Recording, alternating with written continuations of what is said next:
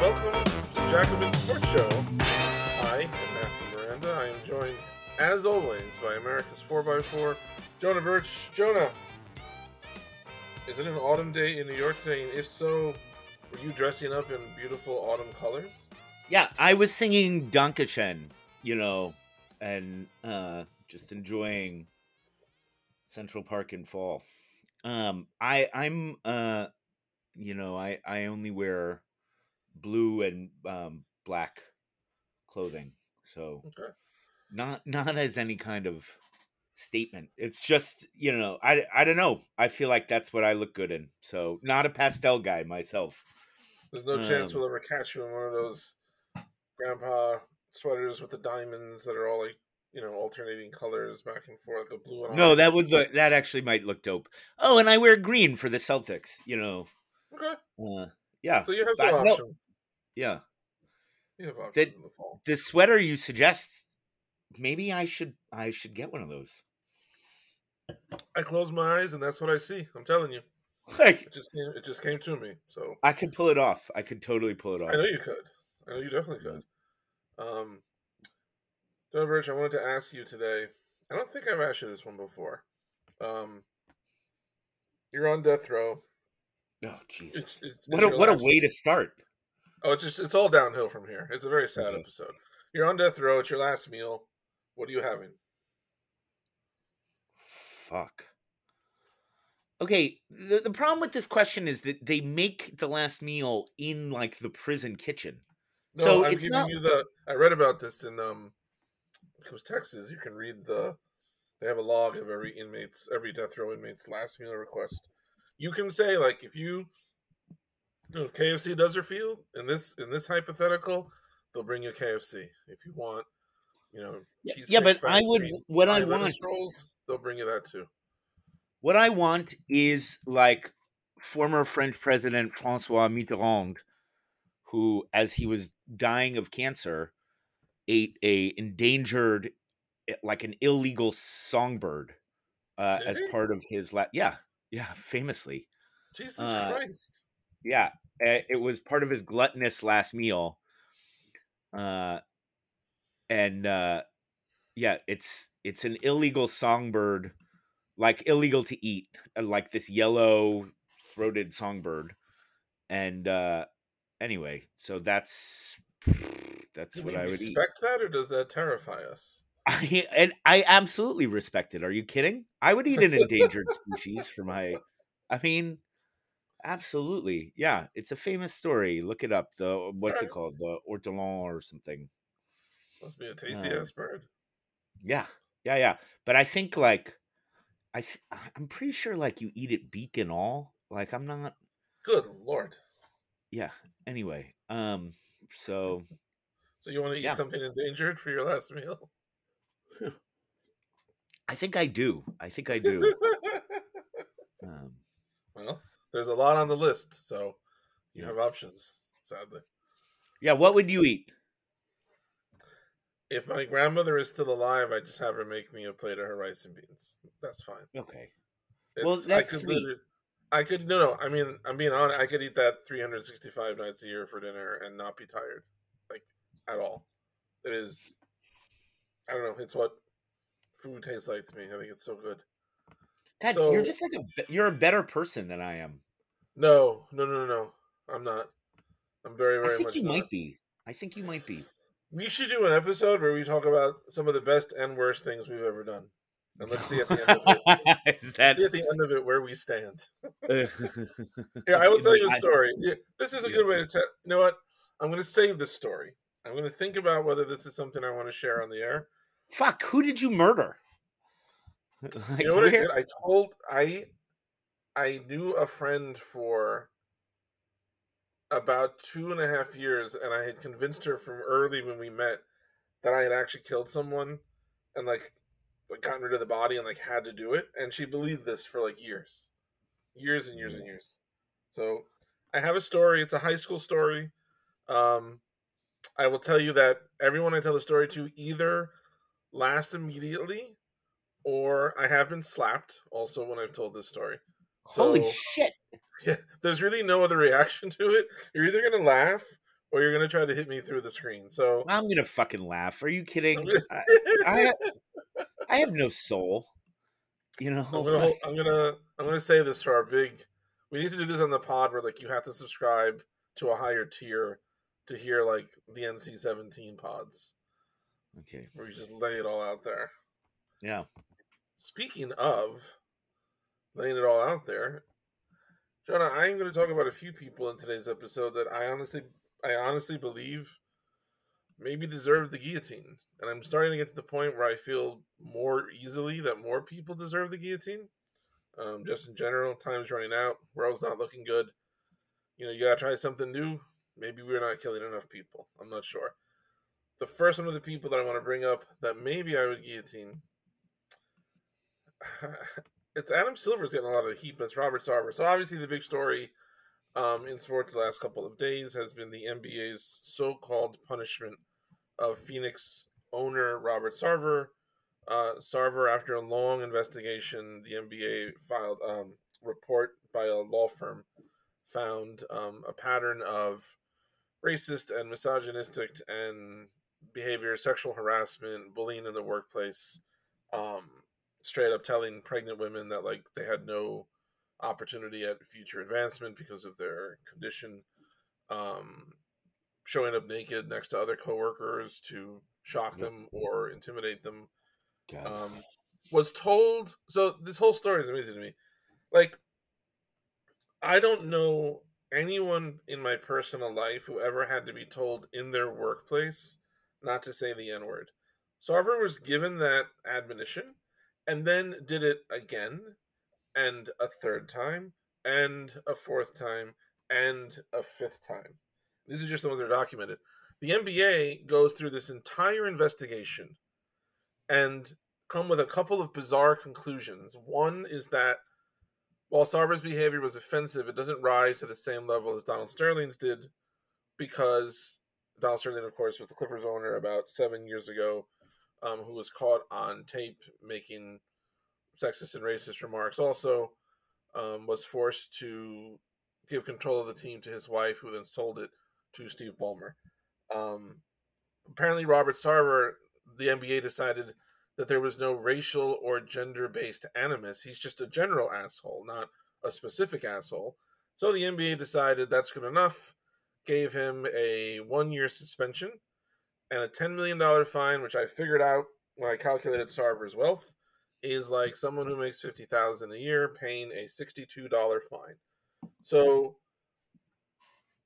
where do you i mean there's so much to, to talk about in this story where, what what has stood out to you so far about it? Can you explain the whole yeah. thing about him dropping n bombs and then they were like, no, but he was like quoting other people? I, I, so, I didn't even. Every time that it seems like the times when Sarver used that word, he was repeating something someone else had said, like rap lyrics or something.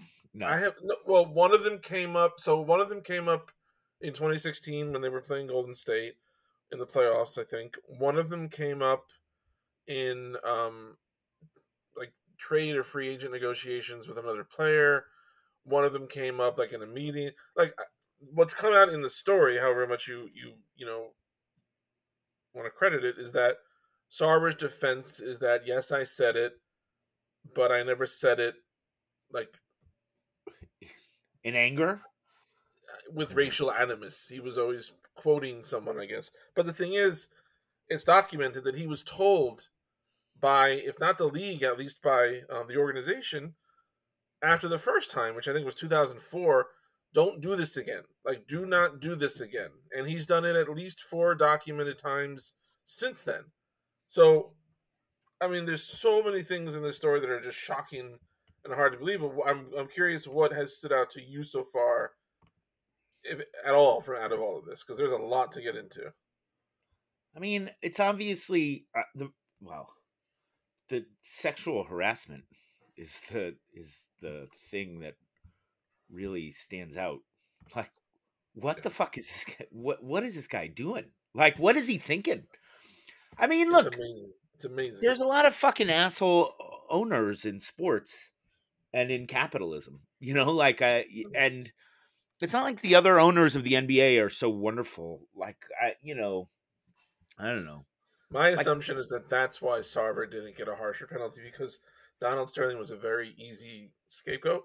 Totally. But Sarver's behavior, I think, is probably closer to the mean of other owners than not, and they're not going to kick him out because if they establish that precedent, you know, James Dolan, Mark Cuban, um, it happened also. Oh, it's happened in multiple um, organizations where there have been legally consequential, um, fucked up run workplaces, and now this is just another one. But it's astonishing to me that the NBA, the irony of the NBA deciding that because Sarver was terrible to, because Sarver's behavior offended everybody, like he harassed women and men, he offended white people, black people, he offended, um, you know, management and staff. Because he offended everybody, it's actually to his benefit. They actually concluded like there's because he has no singular target, it's okay that he's just an a hole in general so we give him this fine that doesn't touch on anything. Doesn't touch on on.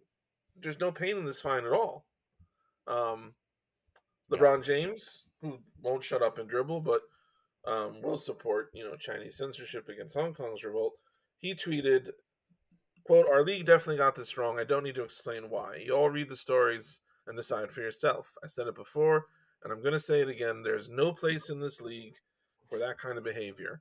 I love this league and I deeply respect our leadership, but this isn't right. There is no place for misogyny, sexism, and racism in any workplace. Don't matter if you own the team or play for the team. We hold our league up as an example of our values, and this ain't it. Chris Paul, who is Sarver's, you know, highest paid employee, tweeted that quote the sanctions fell short. Um, unusual, a little bit unusual. The players have seemed to follow. There's been more and more public outcry by the players about this. Um, I suppose the players could also take a stand about this and try to make the franchise a pariah and just if Sarver's that bad, then nobody should sign with Phoenix the next time that there's cap room there. I'll be interested to see what happens because for all the people who were like, "Oh, we all knew Donald Sterling was an asshole," well, those those were always full rosters. There were people signing sometimes in L.A. Um, I mean, look, what is there? Uh, if it comes to being like a total piece of shit, like you can't con- convince me that like the DeVosses who own the Magic, or you oh, know, God, yeah. slumlord Dan Gilbert, like, mm-hmm. or mm-hmm. James fucking Dolan, or the the guy. What's the guy's name who owns the Rockets? Oh God. Uh, uh, Tillman Fertitta, I think. Right, right, yeah. Uh, does it? Isn't there? Is like a for? Is there a food for frittata. There's a frittata. Yes. Yeah. Okay. I always it really messes me up. Frittatas uh, are better than frittatas. Or like Captain Carnival Cruise Lines, Micky Arison. you know, Joe Tsai. Joe yeah, is not a paragon of morality. I mean, they're just like Oklahoma City all... is like an energy behemoth. I think their owners are like it's a massive energy company. Wait, which one? Did Oklahoma. City. Right. Yeah, of course. The is it Be- Bennett's? The Bennett's? Is that? I, no. I don't know if it's the Bennett's, um, but yeah. Anyway, uh, so like if if that is the, I mean, it's the great, you know, of course, it's the great irony of the NBA, like. You know, the league that markets itself as the kind of progressive, cosmopolitan, integrated, kind of woke league. By the way, I, this is a total tangent, but did you see that Kyrie Irving tweeted out today a thing about Alex Jones and how Alex Jones tried to warn us. I did. Um, My first yeah. thought was that even with that video, I still like Kyrie more than Russell Westbrook. But yes, my heart sank a little when I saw my heart sank quite a bit actually when I saw Kyrie tweeting a an Alex Jones quote and funky video for God knows whatever reason. I mean, what a fucking fraud. What a complete fucking fraud. Remember when people were like pretending that he was like Captain Pro Palestine? I, you know. I yeah, I, I was hoping that maybe he was going there, but he is he is, you know, Kyrie now strikes me as the person who is has will twist himself to death to prove there's both sides of something when there isn't. Right. Um, just so he can be contrarian and, and whatever um, because his his I don't see any consistency in his public persona like at all. You see Yeah. some things that are really exciting to see from an athlete, and you see some things that you would expect to see from, you know, the the, the fucking my pillow guy.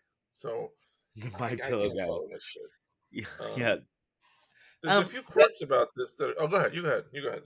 No, no. So I'm just the only thing you can really police is the kind of internal office personal behavior and the kind of office culture. Unless you're I mean, look, given that you are not policing the like do it like you're not going to convince me that Tillman Fert- Fertitta is like not racist. Like I you know or whatever Oh yeah, yeah, yeah. Of course. Of Like, course. you know um and and there it's like well what level of sexual harassment is you know is considered acceptable right i mean Yeah. that's i you know and you know these poor fucking women who, who worked for this guy.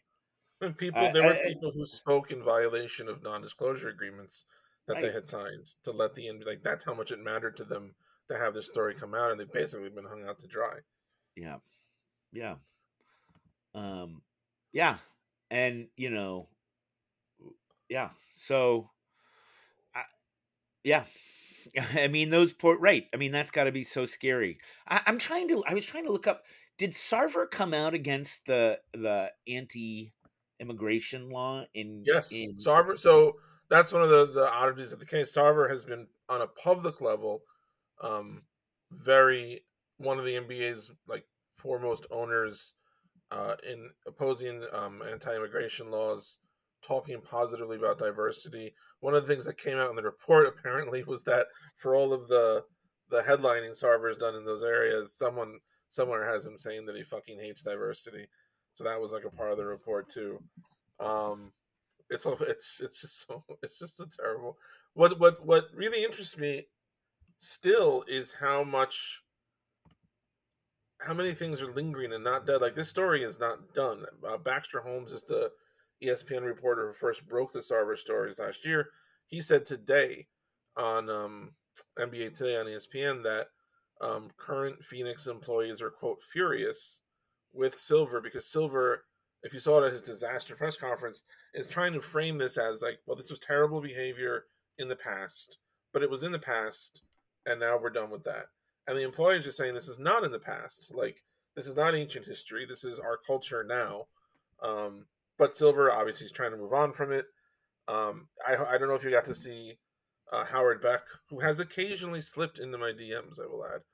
Um, asked Silver at the press conference, "quote Why should there be a different standard for an NBA owner than it would be for everybody who works in this league?" And Star- Silver, who's usually smooth, articulate, I've never seen Adam Silver look so discombobulated. If you ever fi- if you can find the clip of Beck speaking to Silver and asking that question, and it comes up again with someone else later in the presser, like Silver sounds like at the end of Billy Madison when he's trying to like talk about the Industrial Revolution. Like Yeah. Silver sounds like he doesn't know what the hell is going on at all, like at all. um i i mean he, whatever he knew he was going to be totally backed into a, a corner on this right like I think that so. uh, yeah that What's he was amazing get to me is it's so it's so dark that you know the only reason they haven't taken more action is that they're all guilty of the same shit. well totally i mean and then there's the maverick stuff and you know Yeah, the Knicks have been in, in there. The no not the to any- Knicks not the Knicks you can go to I mean that was old news, I must say. But you can go to like any division and pick out a team that has had like an official legal investigation of some sort brought into its ownership, its its workplace culture, the toxicity of those places. Yeah. Now, you may think, wow, what a fucked up story. That's got to be the most fucked up story in the world of sports. Well, Hockey Canada hears you, and Hockey Canada raises you. So, Brenda Brenda, Prinzing, who is my long love from back in the day in high school, and a, a very frequent fan of the show, uh, texted me earlier and was like, "Hey, you know, if you're looking for something else to be pissed about, check out the Hockey Canada story. And I had heard, I had seen very, I this was on my periphery. I had not really dug into it. I knew that there was something going on. It involved somehow Canada and England and hockey, but I couldn't piece it like all together until I looked into it today. Thank you, Brenda, my love. Um, so here is your edu- if you don't know the story, here is the story. Um, hockey Canada is basically like the national organization in Canada that kind of runs all youth hockey, like from from young up until they can move out into like you know juniors and things like that. Um, it's an enormous organization. It's supposed to be there, you know, for the kids, but there's obviously people at the top of Hockey Canada who are have made themselves very wealthy and very powerful running this organization without really much oversight. So when the Canadian junior team was playing the World Championships, they were in London, and while they were in London, um, there were accusations from a woman that eight of the members of the Canadian team had gang raped her. Oh God. Um, Hockey Canada gives the woman hush money to not push charges. Um, so these players, you know, their careers won't be affected. It turns out that Hockey Canada has now spent almost $10 million paying hush money to 21 different victims, at least, over the years. Um, now, again, you might stop there and say, well, now he's ready to shut up and we can talk about this because clearly that has to be the most effed up part of the story. What could be more effed?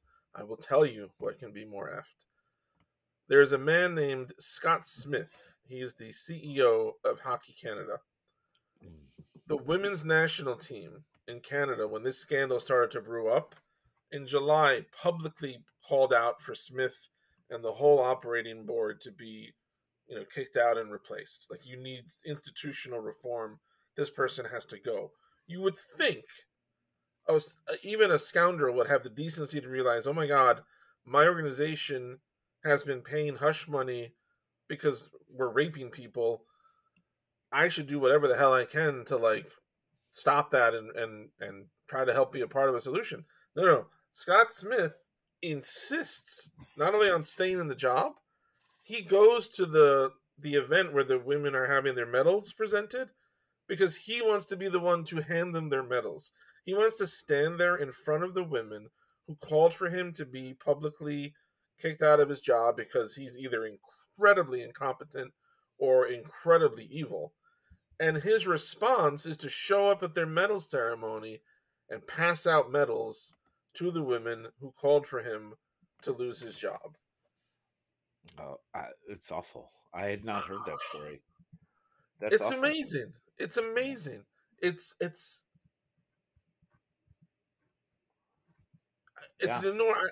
I, I, I, I know dead air is not our friend on a pod, but like, I thought I would just have something reflexive to say, and with this one, I, I don't even know. I don't even know how to handle this. Yeah, that sounds terrible. Mean, yeah, really terrible. Let's yeah. consider that that that'll be an educational story. I don't think you really need any commentary on it. It pretty much speaks for itself. Um, let me go to so those of you listening who may think to yourselves, I really want to subscribe to the Jacobin Sports Show Patreon, but I, I need a sign. I need a reason from God to do it. Well, one of the perks that you pick up if you subscribe, even at our introductory Kevin Garnett tier, is you get to ask questions that we will discuss on the air. And two of our subscribers have some questions, honestly, from a few months ago, but I didn't see them until today, that we're going to talk about today. The first is from listener Elena Maldonado. Elena has been, she's a newer NBA fan. Um, she picked the Raptors a couple years ago to be her team, mostly because of, she says, the mascot, the team color, and the Kawhi trade. She said, that being said, I would love to hear your and Jonah's thoughts on the Raptors organization, and if you think they have what it takes to win another championship in the future. I see a lot of potential, but I worry we will never find star power at the level of Kawhi again. Jonah Birch, I'm a big fan of the Toronto Raptors. I admire them as a. I think they're well beyond a competent organization. They, yeah. Um, I mean, they're really admirable because when they won, if they had followed, you know, canonical NBA action, they would have blown up their team after a couple 51 years.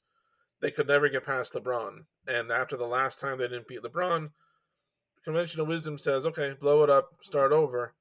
They didn't do that. They traded the enormously popular DeMar DeRozan away from his best friend Kyle Lowry. They rented Kawhi for a year. They got a title out of it, and then even after Kawhi left, they're loaded with. They they look like a team of Velociraptors. They have a million guys who are like six seven to six nine with seven one wingspans. I was really when they were talking about Donovan Mitchell, I thought he would have been brilliant on the Raptors because with all the length and defense and athleticism they have, if they had a bona fide, you know, just score, they'd be really dangerous. I, I like the Raptors as an organization. Masai Ujiri always seems to know what he's doing. Nick Nurse really seems to be on top of things. I mean, your team is in the same division with the Raptors. What do you make of this franchise? I mean, of course, they're one of the best run franchises in sports. Look, the the thing about them is that they're super young. Scottie Barnes is a is a oh god, ter- absolutely terrifying, terrifying player. And what is he? 20? 20, 21, yeah. It's the joke about Jayson Tatum that he's permanently 19. But yeah, you know, and they have so many. I mean, Anunoby has got to be maybe 23, something like that. And then, you know, Siakam. Siakam's and, and, the old one, and he's like 26. Yeah, that's crazy. 26. You know? Yeah. Yeah, and Van, Fleet, I, I like who is you got to love as a player, given the way he defends yeah. and his size. I mean, they just have like a lot of talent, and um, and and of course, you have infinite confidence in Masai's ability to find players. Um, mm-hmm. I, you know, yeah, I of course they have what it takes to win another championship. I mean, do you think Scottie Barnes is a future MVP candidate? Yes. If you can say that I, after a year, yes. He absolutely could be, right? Because he plays, um, he can dominate at the position that's most valued right now. He can do it on both ends. He's not just skilled, like his skill level is is intensifying, but he has the physical gifts that you can't teach. He already has that. Um, yeah. like he has everything to be a two way stud. Yeah, and they have all their uh, picks. Like I, you know, um, They've ripped the Knicks off a number of times in trades. Not the uh, Knicks. Not the Knicks. Is that they always seem to, odd. It's odd that someone would rip off the Knicks. Um, actually, I, I, would say the Knicks have not made a bad trade in a while. Let me say that. God, this um, is what Knicks fans always sound like. Always sound like. You know, it's because we're anyway. always being unfairly oppressed by others. Yeah, we yeah. Have to be on the defensive. Like we deserve. Trust us. Trust me. Like we know our shit that is not in our favor, but yeah, yeah, we also sure. know where to draw the line and be like, no, no, no, no, no. Um, I mean, um the question for me is not immediately not do the Raptors have a future, but where do they stand in the Eastern Conference next year? And that's the inter. Eh, eh, that's a fascinating question. Who the fuck knows? You know, like, would you be, would you be shocked if they finished in the top three in the Eastern Conference? No, that would be an they have one of the wider ranges of potential finishes that I can see. Like to me, yeah. the Bucks and the Celtics are like they're going to be high up, but a team like Toronto could finish third. Yeah, Toronto, if everything broke right, could probably finish second. But Toronto, I could also see them being like the seventh seed and playing in the the play-in tournament because they had some injuries during the year. Like I don't yeah. think it would happen because of poor play. I just think the range of like. But that's the thing about them. If they're the seven and you're the two, you yeah, I know you're terrified. The first you're terrified. at all. You don't want to play them. Um, I mean, um there will be, you know, don't, uh, don't you get the feeling that they need, um, they need some shooting, right? Like they need a dynamic scorer who can create for himself. You know, who isn't a big wing. Um, but the other thing is the the the var the variation the variance that in the East in general, like eh, part of how the, where the Raptors finish, it depends on what happens with the Sixers and the Nets and the yep. Heat, and who who knows, mm-hmm. you know. Mm-hmm. But uh, but I I think they'll be right in the mix, and they are mm-hmm. terrifying, and and it's just what you said, like the way they defend is Like and the and they the- draft that way too. Florida State is is kind of renowned right now for two way players, and that's where they got Barnes from. Um, I hope, and I think they're better. If you remember, Atlanta two years ago was like the hot young team that got to the Eastern Finals and every, and then they slipped. And part of that was I don't think they have quite the the advantage at the top that when you have Nick Nurse and you have Masai Ujiri in their positions, there's really not many organizations that are going to feel better about their brain trust than Toronto does. yeah. Interestingly enough, uh, I read once about that when Pele was coming up through Brazilian soccer, that if you if you study the the discussion of Pele in Brazilian media from when he first began to like pop up to his ascension into stardom, that literally the language around his race changed. That when they wrote about Pele at the start of his career, they would use terms and categories for him for darker, lower class Brazilians. And as Pele became more and more of a global icon, even though obviously his appearance did not change, the language began to, to discuss him more in in categories of whiteness and categories of upper levels, and it's a weird it's a weird phenomenon. Yeah, a I very mean different race in Brazil. Sure. Anyway, go Yeah, ahead. In a very very different way. Obviously, I find it interesting that Toronto used to have it held against it years ago when they weren't very good. That you know, no NBA free agent wants to go to Toronto. It's Canada. Like nobody wants to. It's cold. Toronto is one of the great cities like in North America. It's cosmopolitan. It's fairly clean for a major city.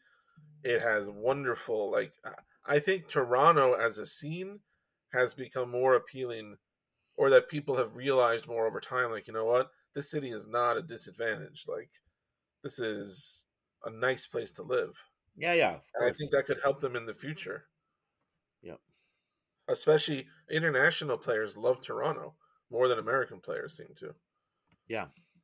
so Yeah, I that's all from go ahead go ahead No, no, go ahead. Yeah, it's a nice city. It's a nice It's a little too clean for me. Too clean.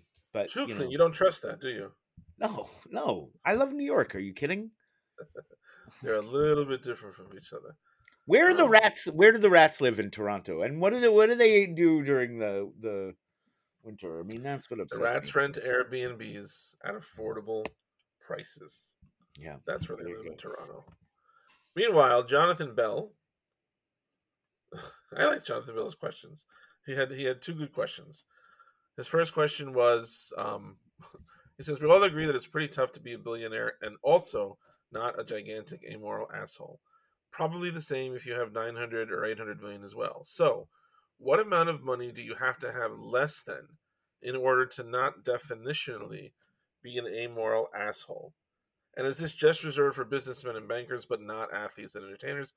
I obviously would rather LeBron have a billion dollars than some tech bro, but nobody should have a billion in the first place. So, first things first, Jonah Birch, how much money can you have and not automatically be a villain for having it? Exactly the amount I have. Literally exactly the amount. It's unbelievable how that works. You're tipping the Uh, line. anyone who has more, uh, you know, is is by definition a piece of shit. don't Um, trust anybody who has any money. Yeah. Nobody. Yeah. And what about the second part? Is it worse if it's our athletes or entertainers who don't inherit it?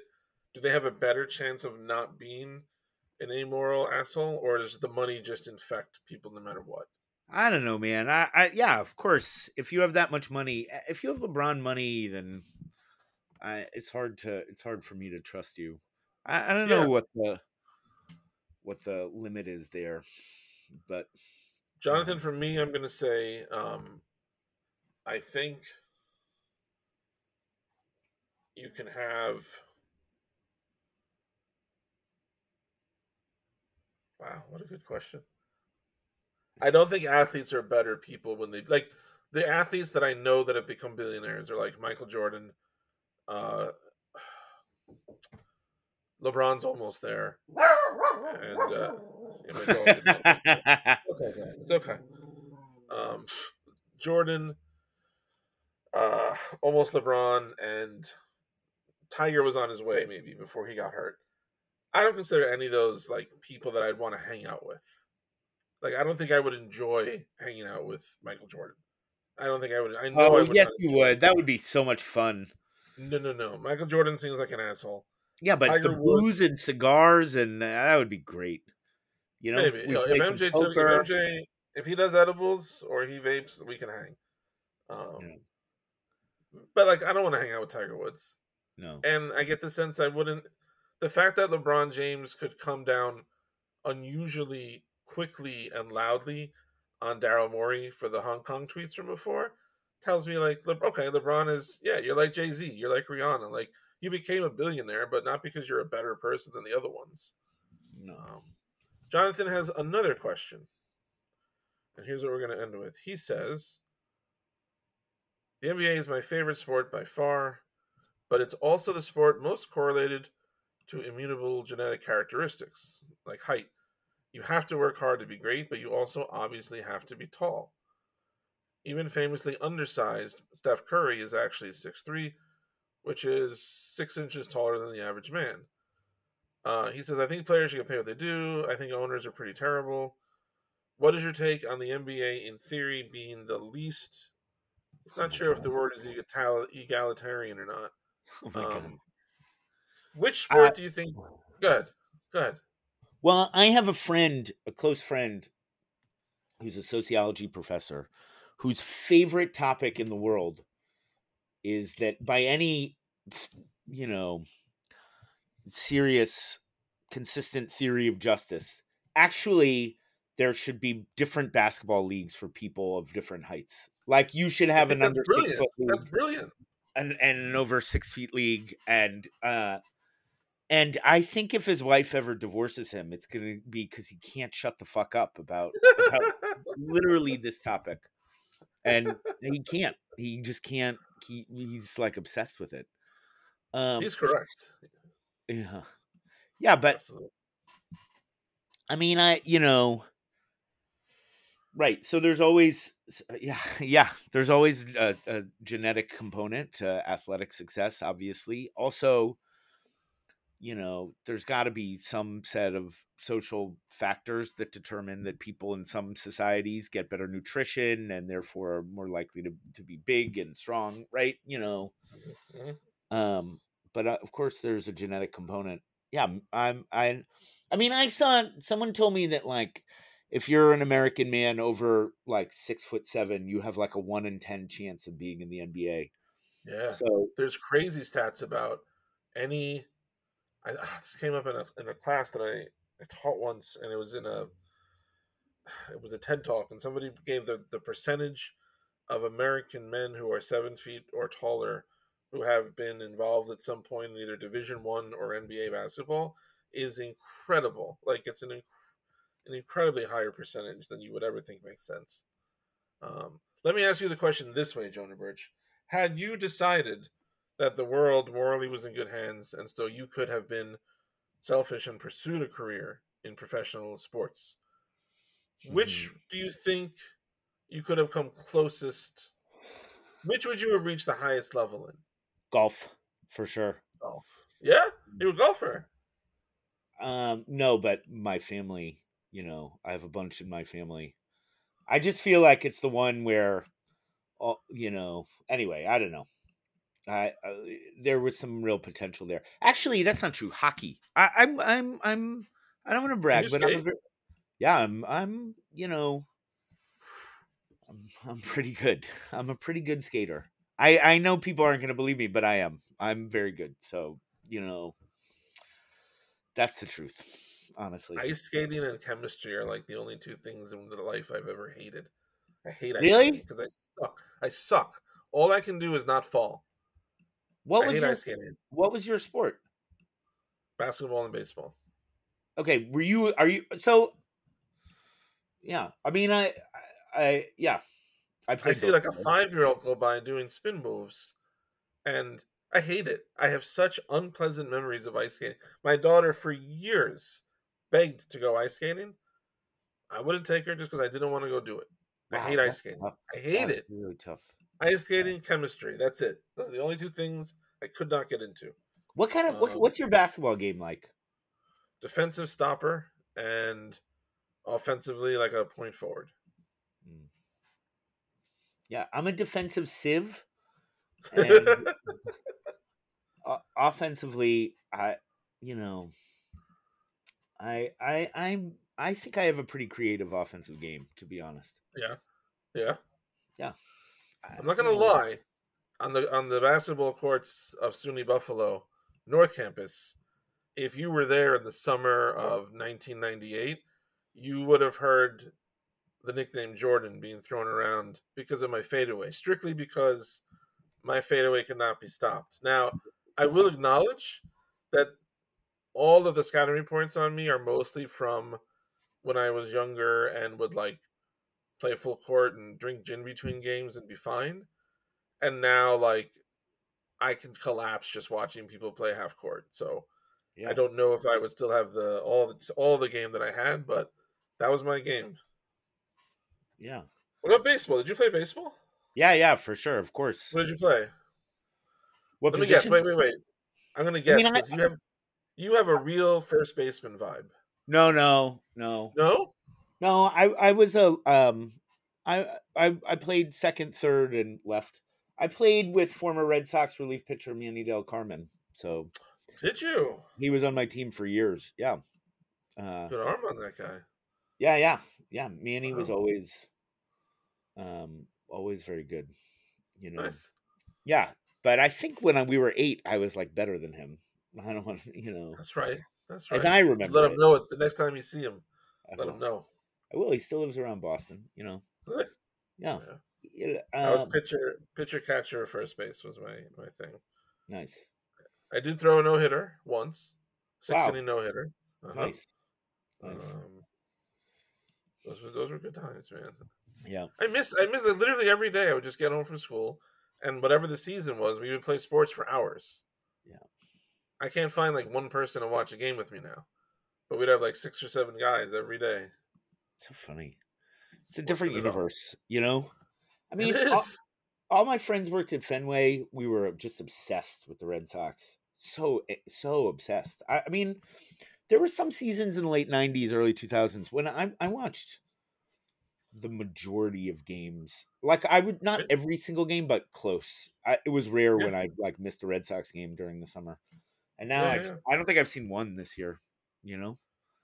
And Yeah, the Mets have been first all year. I haven't seen them in months because I've been in places that have no cable or no TV, and I'll put them on. I'll put them on the radio online, but like, I haven't seen a, a baseball game that I care about in a long, long time. And my team's good.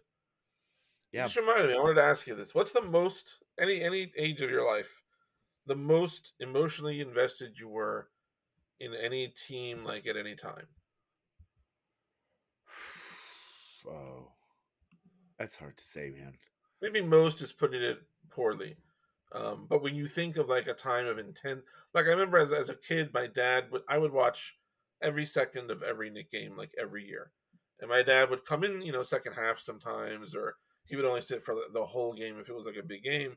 And I remember being young and thinking like, what's wrong with him? Like he's a fan. Like I know he's a fan of the team. Like how's he? And and now I understand like you just don't always have time for everything like you do when you're 13. Um, Yeah. I mean, I I know, like in the yeah. in the '90s with the Knicks, I was unhealthily emotionally probably involved. Funny. they're- Me too with the Boston Celtics. Uh, just to say, you know, In the '90s, yeah, yeah. Well, I, you know, Oh, that's tough, man. I I think I watched every Celtics game, the M.L. Carr tanking for Duncan season, like when Dana they had, yeah, and Antoine was there already. Um, Yeah. they had they had Antoine, but he was playing out of position, and Was they- it Ron Mercer on that team? Um, no, no. So then, then after the M.L. Carr tanking season, they had their pick and the Mavericks pick from the um, God, what the fuck was his name? Who was the center at UNC who the Celtics had? I really should know this. Eric Um, Montross. Yeah, yeah, Montross from the Montross trade with Yeah. Dallas, right? So they had they and that's when they hired Pitino, but instead they got the third and the sixth pick, and Mercer was the sixth pick, and Billups was the Oh, pick okay, okay. In the the draft. Um. Anyway, yeah, It's a tough time to be invested in the Boston Celtics. Listen, I thought Ron Mercer was going to be a star. you know? Everybody, yo, Ron Mercer was highly regarded coming out of high school. Yeah, Like very, very, very highly regarded. yeah, yeah. You know, I think he was number one in his class. I mean, he had a lot of athletic ability and a really nice mid-range jump shot, and Mhm. Mhm. um, was good coming off picks. But um, anyway, yeah, Shout yeah. I mean, it, it was either the Celtics or the. I think it was probably the Red Sox in the late '90s, early 2000s. Yeah. Yep. Even as a not like just as a Yankee hater, I got very pulled into that Yankee Red Sox couple of years For sure. from like '99 to 04. Yep. Well, we've covered it all today. Yeah. Done what we had to. Well, we Uh, got to talk NFL next time. We're going to talk about the Buffalo Bills. Oh, you want to talk? We got, you have a couple of minutes. You want to do a little NFL? no, no, let's Okay. save it. Let's save it. We'll save it. save it. All right. Okay. We will. Okay. So thank you everyone for once again joining us for the Jacobin Sports Show. Remember that you can subscribe to our Patreon at patreon.com slash Jacobin Sports Show. Follow us on Twitter at Jacobin Sports. Email us. Please email us. If not us, your mother. Jacobinsports at gmail.com. That is all for this week. Um, look out soon for an episode with Louisa Thomas, who we've had on before from the New Yorker.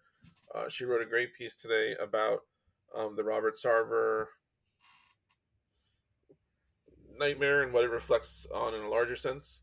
Um, and I'm sure we'll also talk about Serena Williams' retirement, although she says now that maybe she'll come back.